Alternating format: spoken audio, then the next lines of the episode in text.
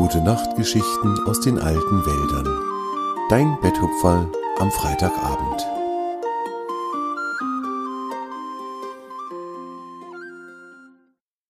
Große Abenteuer für kleine Füchse. Swange der Fuchs und seine Füchsin Liara waren Eltern geworden. Vor kurzer Zeit hatte Liara zwei Fuchskinder zur Welt gebracht, und so waren sie nun eine Familie. Die Tiere in den alten Wäldern hatten die beiden kleinen Füchse im Handumdrehen in ihre Herzen geschlossen, und jeder wollte gerne mit ihnen spielen, ihnen etwas erklären oder ihnen einen Teil der alten Wälder zeigen. Jahre der freundliche Biber kam an nahezu jedem Tag zum Fuchsbau, um die Kleinen zu besuchen. Er liebte die kleinen Fuchsgeschwister sehr, und sie liebten ihn ebenso. Seine lustige Art zu sprechen führte immer wieder dazu, dass die zwei sich vor Lachen auf dem Boden kugelten, und mehr als einmal war aus diesen Lachern ein lustiges Spiel geworden.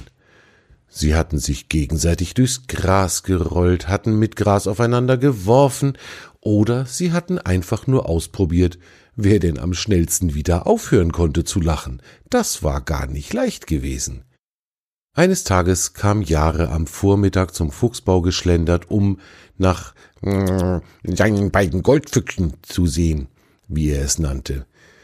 Er setzte sich vor den Eingang und rief halblaut Svente, Grina, seid ihr zu Hause?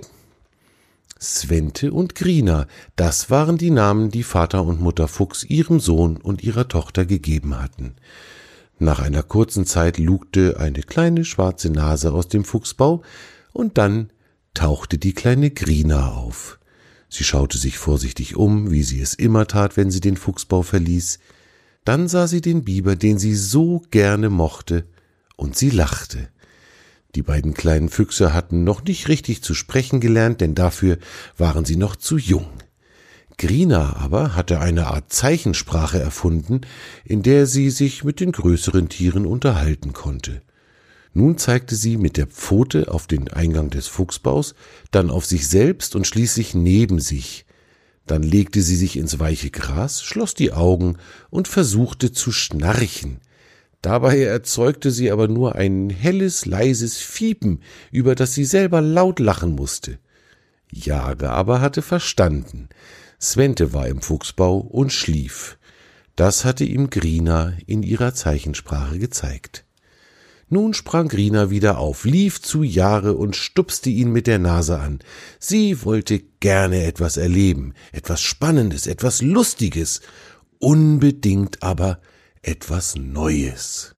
Neu war für die beiden Fuchskinder ja ohnehin noch fast alles, denn sie waren ja erst so kurz auf der Welt. Hm, du möchtest etwas unternehmen, richtig? fragte Jahre und lächelte. Genau das hatte er gehofft. Er war so gerne mit den beiden zusammen. Und für heute hatte er sich vorgenommen, den Geschwistern die Stelle zu zeigen, an der im Forellenbach die meisten Forellen zu sehen waren. Gerade auf seinem Weg zu den Füchsen hatte er gesehen, dass heute sehr viele der schlanken Fische im Wasser zu sehen waren. Sie waren auf Futtersuche und standen im sonnenbeschienenen Wasser. Ganz ruhig, sehr elegant warteten sie auf ihre Nahrung, die mit der Bachströmung zu ihnen getrieben wurde. Möchtest du sehen, wie Fische schwimmen? fragte Jahre die kleine Füchsin. Grina schaute ihn mit ihren großen, dunklen Augen an. Sie verstand noch nicht alle Worte, die die großen Tiere mit ihr und ihrem Bruder sprachen, aber sie wusste bereits, dass sie den Biber mit der lustigen Aussprache sehr, sehr gern hatte. Er war immer gut zu ihr, war immer fröhlich, und er hatte den beiden Fuchskindern schon so viele schöne Dinge gezeigt. Was man mit Pusteblumen machen kann zum Beispiel, oder wie man über Baumstämme balanciert, ohne hinunterzufallen und noch vieles anderes. Nun strahlte Grina den Biber also an. Sie wusste, wenn sie mit ihm zusammen war, würde es lustig werden. Dann aber zögerte sie einen Moment und schaute ein wenig unschlüssig von Jahre zum Eingang des Fuchsbaus und wieder zurück zu Jahre. Sie war noch nie alleine ohne ihren Bruder auf einen Ausflug oder eine Erkundungstour gegangen. Etwas in ihr fühlte, dass Svente traurig sein würde, wenn sie alleine mit Jahre zu den Fischen gehen würde. Grina fragte sich noch immer, was Fische denn wohl sein könnten. Jahre bemerkte das Zögern der kleinen Füchsin und lächelte sie an. Du möchtest gerne, dass Svente uns begleitet, oder? Das wäre wirklich schön. Svente möchte die Fische ganz bestimmt auch sehen. Da war es wieder, dieses interessante Wort, das Grina noch nicht kannte. Und auch den Namen ihres Bruders hatte sie verstanden. Daher nickte sie eifrig und schaute wieder zum Fuchsbau. Na, dann versuch doch mal, ob du die Schlafmütze aufwecken kannst, grinste Jahre und deutete mit dem Kopf in Richtung Höhleneingang. Grina lachte laut auf und hopste mit großen Sprüngen zum Bau.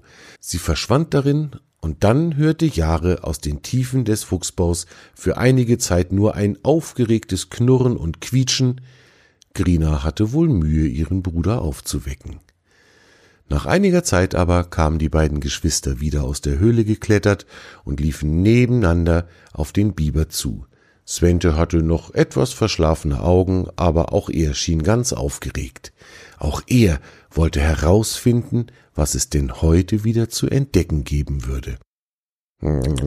Hallo, Svente, lächelte Jahre ihn an. Bist du ausgeschlafen? Hast du Lust, Grina und mich zu den Fischen zu begleiten? Auch Svente hatte noch nie etwas von Fischen gehört, und auch er war, wie seine Schwester, sofort begeistert, dass ihr Freund Jahre etwas mit ihnen unternehmen wollte. Svente nickte mit glänzenden Augen und stupste seine Schwester aufgeregt mit der Nasenspitze an. Und so machten sich die drei auf den Weg. Jahre lief zwischen Svente und Grina, und er zeigte ihnen den Weg, der von der Lichtung durch den Wald und hin zum Forellenbach führte. Für die beiden Fuchskinder war dieser Weg anstrengend, denn immer wieder lagen dicke und dünne Äste quer über den Pfad, über den die Fuchskinder klettern mussten. Jahre, der schon als ganz kleiner Biberjunge gelernt hatte zu klettern, zeigte den beiden gute Tricks, wie man sich auch auf nasser, rutschiger Baumrinde gut festhalten konnte, so dass man nicht herunterplumpste. Bald waren sie am Forellenbach angekommen. Hier waren Svente und Krina schon mit ihren Eltern gewesen, als Liara und Zwange die beiden Kleinen mitgenommen hatten, um Jahre an seinem Biberdamm zu besuchen. Svente mochte den Forellenbach sehr. Er liebte es, in die Strömung zu schauen und zu beobachten, wie herrlich es aussah, wenn die kleinen Wellen an der Oberfläche den Grund des Baches mit tanzenden Lichtern bemalten. Ständig änderte sich das Licht, und so entstand auf dem hellen Sand im Bachbett ein Gemälde aus Licht, das sich in jedem Moment wieder veränderte. Heute aber wollte Svente gerne herausfinden, was Fische waren, also riss er sich von dem wundervollen Anblick des Bachbetts los und tapste fröhlich neben Jahre und Grina dahin. Es dauerte nicht lange, bis die drei an die Stelle kamen, wo die Forellen auf Futtersuche waren. Die Sonne schien warm und freundlich durch die Baumkronen und tauchte die ganze Umgebung in ein friedvolles Licht. Als sie noch ein Stück vom Ufer des Bachs entfernt waren, blieb Jahre stehen und bedeutete den Fuchskindern, es ihm nachzutun. Wisst ihr, wir müssen jetzt ganz leise sein und uns langsam bewegen. Die Fische sind nämlich sehr schreckhaft und wenn wir uns zu schnell bewegen oder zu laut sind, dann erschrecken wir sie und dann verstecken sie sich im Gras in der Uferböschung. Die beiden kleinen Füchse blickten ihn verständnislos an. Jahre erkannte, dass sie ihn noch nicht ganz verstanden hatten. Also legte der Biber mit geheimnisvollem Gesicht die Pfote an die Schnauze und machte Sch. Grina verstand als erste. Auch sie legte ihre Vorderpfote an die Schnauze und machte Sch. Und nun begriff auch Svente. Er wiederholte die Geste. Dann legte sich Jahre flach auf den Bauch und kroch ganz langsam und vorsichtig auf das Bachufer zu. Grina und Svente taten es ihm gleich und krochen ihm hinterher. Nach einigen Metern lagen die drei nebeneinander am Bachufer und schauten dem munteren Treiben der Forellen zu. Immer mal wieder zeigte Jahre, Svente oder Grina auf eine der Forellen, wenn die etwas besonders Schönes oder Lustiges tat. Jahre hätte nicht sagen können, wie lange er dort mit den beiden Fuchskindern am Ufer gelegen hatte. Es musste aber eine sehr lange Zeit gewesen sein, denn sie hatten viel gelacht und sie hatten sich über die Forellen gefreut. Plötzlich hörten sie hinter sich ein leichtes Knacken. Jahre sah sich um und sah seinen Freund Zwange, den Vater der beiden Fuchskinder. Zwange schaute liebevoll auf die drei, die dort nebeneinander lagen, und sagte leise Na, da sind ja meine beiden Lieblingsfuchskinder. Nun hatten auch Grina und Svente ihren Vater bemerkt und sprangen auf. Das taten sie allerdings so schnell, dass sich nun die Forellen doch noch erschreckten und wie Blitze auf das Ufer zuschossen, um sich in der Böschung zu verstecken. Die beiden Fuchskinder aber liefen so schnell sie konnten zu ihrem Vater und kuschelten sich ganz dicht an ihn. Jahre schlenderte hinterher und grinste Swange an. Hm, wir drei haben heute mal Forellen beobachtet. Das wollte ich den Kindern schon lange mal zeigen.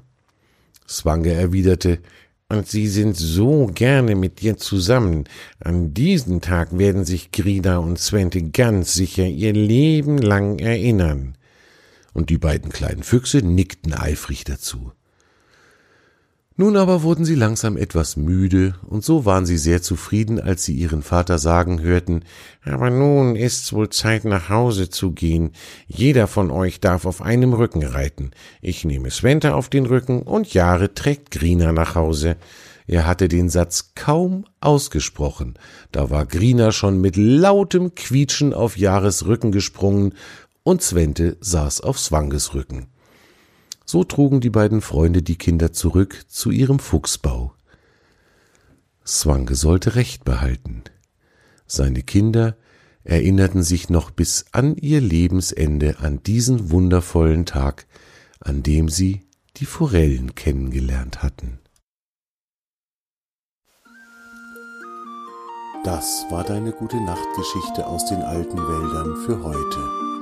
Torm und seine Freunde wünschen dir eine gute Nacht. Schlaf gut und träum was Schönes.